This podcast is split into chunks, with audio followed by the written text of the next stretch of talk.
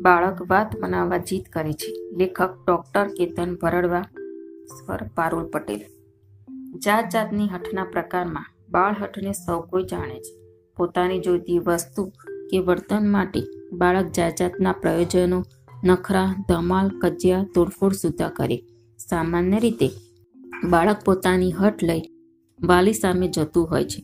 તેમાંય ઘરમાં દાદા દાદી જેવા વડીલો હોય, ત્યારે વાળને વશ થઈ અથવા તો કકળાટ બંધ થઈ જાય એટલે તેઓ બાળકની મોટાભાગની હઠ પૂરી કરતા હોય છે. જે બાળકની બધી હઠ પૂરી થાય તે બાળપણમાં એવું શીખી જતા હોય છે કે પોતાને જોઈતી બધી ઈચ્છા પૂરી કરવા હઠ હાથવગું સાધન છે. આવા બાળકો મોટા થાય છે ત્યારે એમને અન્યો સાથે હળીમળીને રહેવામાં તકલીફ પડે છે. કારણ કે આવા બાળકોને બાંધછોડ કરતા આવડતી નથી હોતી. હઠ કરવાનું બીજું એક પ્રયોજન હોય છે.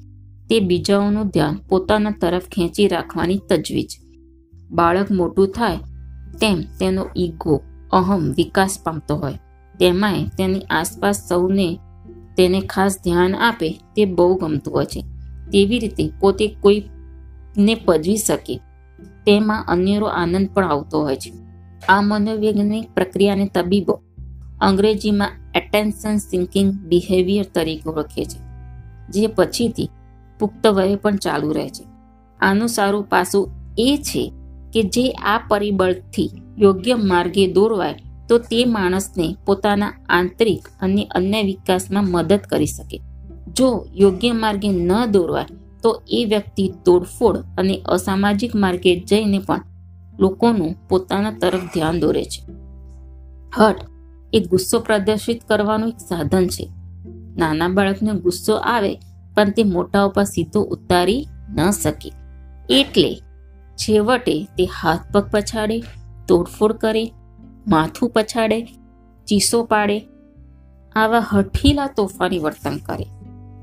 આમ પોતાનું ધાર્યું કરાવવા, આજુબાજુના લોકોનું ધ્યાન પોતાના તરફ દોરવા, અન્યને પજવવાનો, આનંદ મેળવવાનો કે ગુસ્સો પ્રદર્શન કરવા બાળક જાત જાતના હઠીલા વર્તન કરતું હોય છે. આવા વર્તનની શરૂઆત સામાન્ય રીતે એકથી ત્રણ વર્ષની ઉંમરે થાય છે, જેમાં ઉંમર પ્રમાણે વિવિધ પ્રકારો જોવા મળે છે. નાનું બાળક સતત રડ્યા કરે અને કજ્જો કરે. કોઈ વાતે માને નહીં.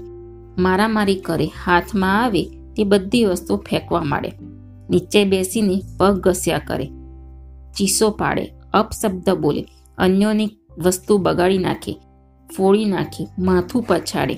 ઘણા તો એકદમ શ્વાસ રોકી લે અને ભૂરા કાળા પડી જાય. જેમાંથી ક્યારેક બેભાન અવસ્થા કે આંચકીઓમાં પણ પરિણમે. આવા વર્તનને અંગ્રેજીમાં ટેન્ટ્રમન્સ કહેવાય છે. જ્યારે તેમનો ગુસ્સો બળે, ત્યારે એને ટેમ્પર ટેન્ટ્રમન્સ કહેવાય છે. જેને આપણે સૌ કજિયા કે બાળહટ તરીકે વર્ણવીએ છીએ. બાળકના આવા વર્તન સામે મા બાપનું વર્તન બાળકના મનોવૈજ્ઞાનિક ઘડતરમાં ઘણો ભાગ ભજવે છે. સામાન્ય રીતે બાળહઠની જીત થતી હોય છે, જેમાં બાળકને શાંત કરવા તેને જોઈતી વસ્તુ અપાવી દેતા હોય છે. જ્યારે આવું શક્ય ન હોય અથવા સામાજિક રીતે ખૂબ પ્રતિકૂળ હઠ હોય, ત્યારે બાળકને ધમકાવીને કે મારીને શાંત કરી દેવાતું હોય છે. મનોવૈજ્ઞાનિક દ્રષ્ટિએ આ બંને રીત લાંબે ગાળે બાળકની બીજી વ્યક્તિઓ સાથે સાનુકૂળ વર્તન કરવામાં તકલીફ આપી શકે છે. તંદુરસ્ત બાળકને સામાન્ય રીતે કચ્યો કે હઠીલા વર્તન સામે અન્ય મનોવૈજ્ઞાનિક તકલીફો ન હોય. પણ જો કોઈ બાળક અંગૂઠો ચૂસ્યા કરે, આખો દિવસ આનંદમાં ન રહે, પણ ચીડ્યું રહ્યા કરે, ખૂબ વધારે ઊંઘે અથવા ખૂબ ઓછું ઊંઘે. વારંવાર પથારીમાં પેશાબ કરે, કંટ્રોલ કરતાં શીખી ગયું હોય અને હવે કંટ્રોલ છૂટી ગયો હોય. વધારે પડતી ઈર્ષ્યા કરે, વગેરે જેવા લક્ષણો ધરાવતું હોય, તો સમજવું કે કજિયા કરવાના કારણો ગંભીર છે. રમત બંધ કરીને ભણવા, બેસવા, નહાવા જવા, બજારમાંથી કોઈ વસ્તુ લાવવા, ઘરકામમાં મદદરૂપ કરવા વગેરે જેવી પરિસ્થિતિમાં બાળક સામે સંવાદ અને વર્તન તેવું નથી કે જે બાળકની એરિટેટ પરેશાન કરતું હોય, શક્ય હોય, ત્યાં સુધી તેમને ગમતી હોય તેવી રીતે કામને ઢાળીને બાળક સામે પેશ કરવું પડે. બાળકને દરેક નાની બાબતમાં પૂછપૂછ કરીને વર્તતા નથી. જેમ કે તારે નહાવું છે, તારે કપડાં પહેરવા છે, તારે ખાવું છે. આવા પ્રશ્નથી બાળક ના પાડવા પ્રેરાય અને પછી અંટસ શરૂ થાય. પોતાની ના પાડવાની ઈચ્છા પ્રગટ કરે અને જો પૂરી ન થાય તો કજિયા શરૂ થાય. પૂછપૂછ કરવાને બદલે સીધું બોલ્યા વગર કામ પતાવી શકાય. જેમ કે તેની સામે તેને ગમે તેવી અન્ય બાબતની વાત કે રમત કરતા કરતા કપડાં પહેરાવી દેવાય, સ્નાન પણ કરી દેવાય. કજ્જો કરતા બાળક સાથે કેવી રીતે વર્તવું નાના બાળકો જો બીજે ધ્યાન દોરવી શકાય, તો તેમ કરવું એકદમ સારું પડે. જેમ કે, બાળક જીદે ચડે કે તરત જ તેને આજુબાજુ કે ઘરની બહાર કોઈ વસ્તુ, જાનવર વગેરે બતાવીને વાતો કરવા માંડી. પણ મોટા બાળક સાથે આવું કામ્યા ન નીવડે. ત્યારે નીચેના મુદ્દાઓ ધ્યાનમાં રાખવા જીદે કજ્જે ચડેલું બાળક, હાથ પગ, માથું પછાડે, આળોટે, આસપાસ તેને વાગી જાય, તેવું કોઈ તૂટી જાય એવી વસ્તુ પડી હોય તો તેને ખસેડી લેવી.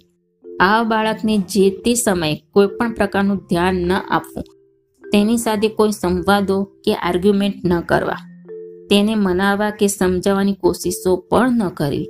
માત્ર તમારા પોતાના કાર્યમાં વ્યસ્ત રહેવું અને જાણે બાળક ત્યાં છે જ નહીં તેમ વર્તવું. બાળકની ધમાલ કે અવાજ સહન ન થાય તો તમારે રૂમ છોડી બીજે જતા રહેવું. પછી શાંત થવાની જવાબદારી બાળકની પોતાની રહે છે અને તેને કોઈ પણ પ્રકારે ધ્યાન ન મળવા આપોઆપ શાંત થઈ જશે. આવી રીતે વર્તવા ધીરજ અને સમજદારીની ખૂબ જરૂર પડે છે. પણ આ સૌથી કામ્યાબ રસ્તો છે. તેને માથું, હાથ, પગ પછાડવા દેવા, રોકવું નહીં. બાળક જાતે પોતાને ક્યારે વગાડશે નહીં તે નક્કી છે. વસ્તુઓ તોડવા માટે તો જરૂર આંચકી લેવી. બાળક શાંત પડ્યા બાદ કે એના કજિયા દરમિયાન એનું વર્તન ક્યારે ન કરવું કે જેથી બાળક એનું એવું લાગે કે તમે એના આવા કજિયા વર્તનથી પછીથી ગુસ્સો કે સજા આપીને બદલો લેશો. એની સામે એવું પણ ન લગાવવું જોઈએ કે તેને કજિયાથી, વર્તનથી ત્રાસી ગયા છો કે તેમની મજાક ઉડાડો છો. જે વસ્તુ કે વર્તન માટે બાળક જીદે ચડ્યું હોય, તે તેને કજિયા કરીને ક્યારે પૂરી કરવાના દેવી, તે ખાસ ધ્યાન રાખવું. કજ્જો રડવાનું વગેરે શાંત પાડ્યા બાદ તેની સાથે જાણે કંઈ જ બન્યું નથી, તે રીતે સ્વસ્થતાથી વર્તવું. અને તે એપિસોડની કોઈ ચર્ચા ન કરવી.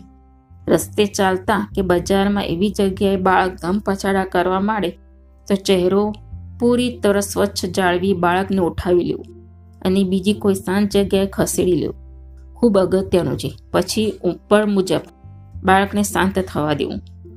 આમ કજિયાળા બાળકને મા બાપને પૂરતો પ્રેમ અને કજિયાન કરવાની પોતાની લિમિટની જાણ થાય તેવા પ્રયાસો થકી જ આપણે મામલો કાયમી રીતે નિપટાવી શકાય.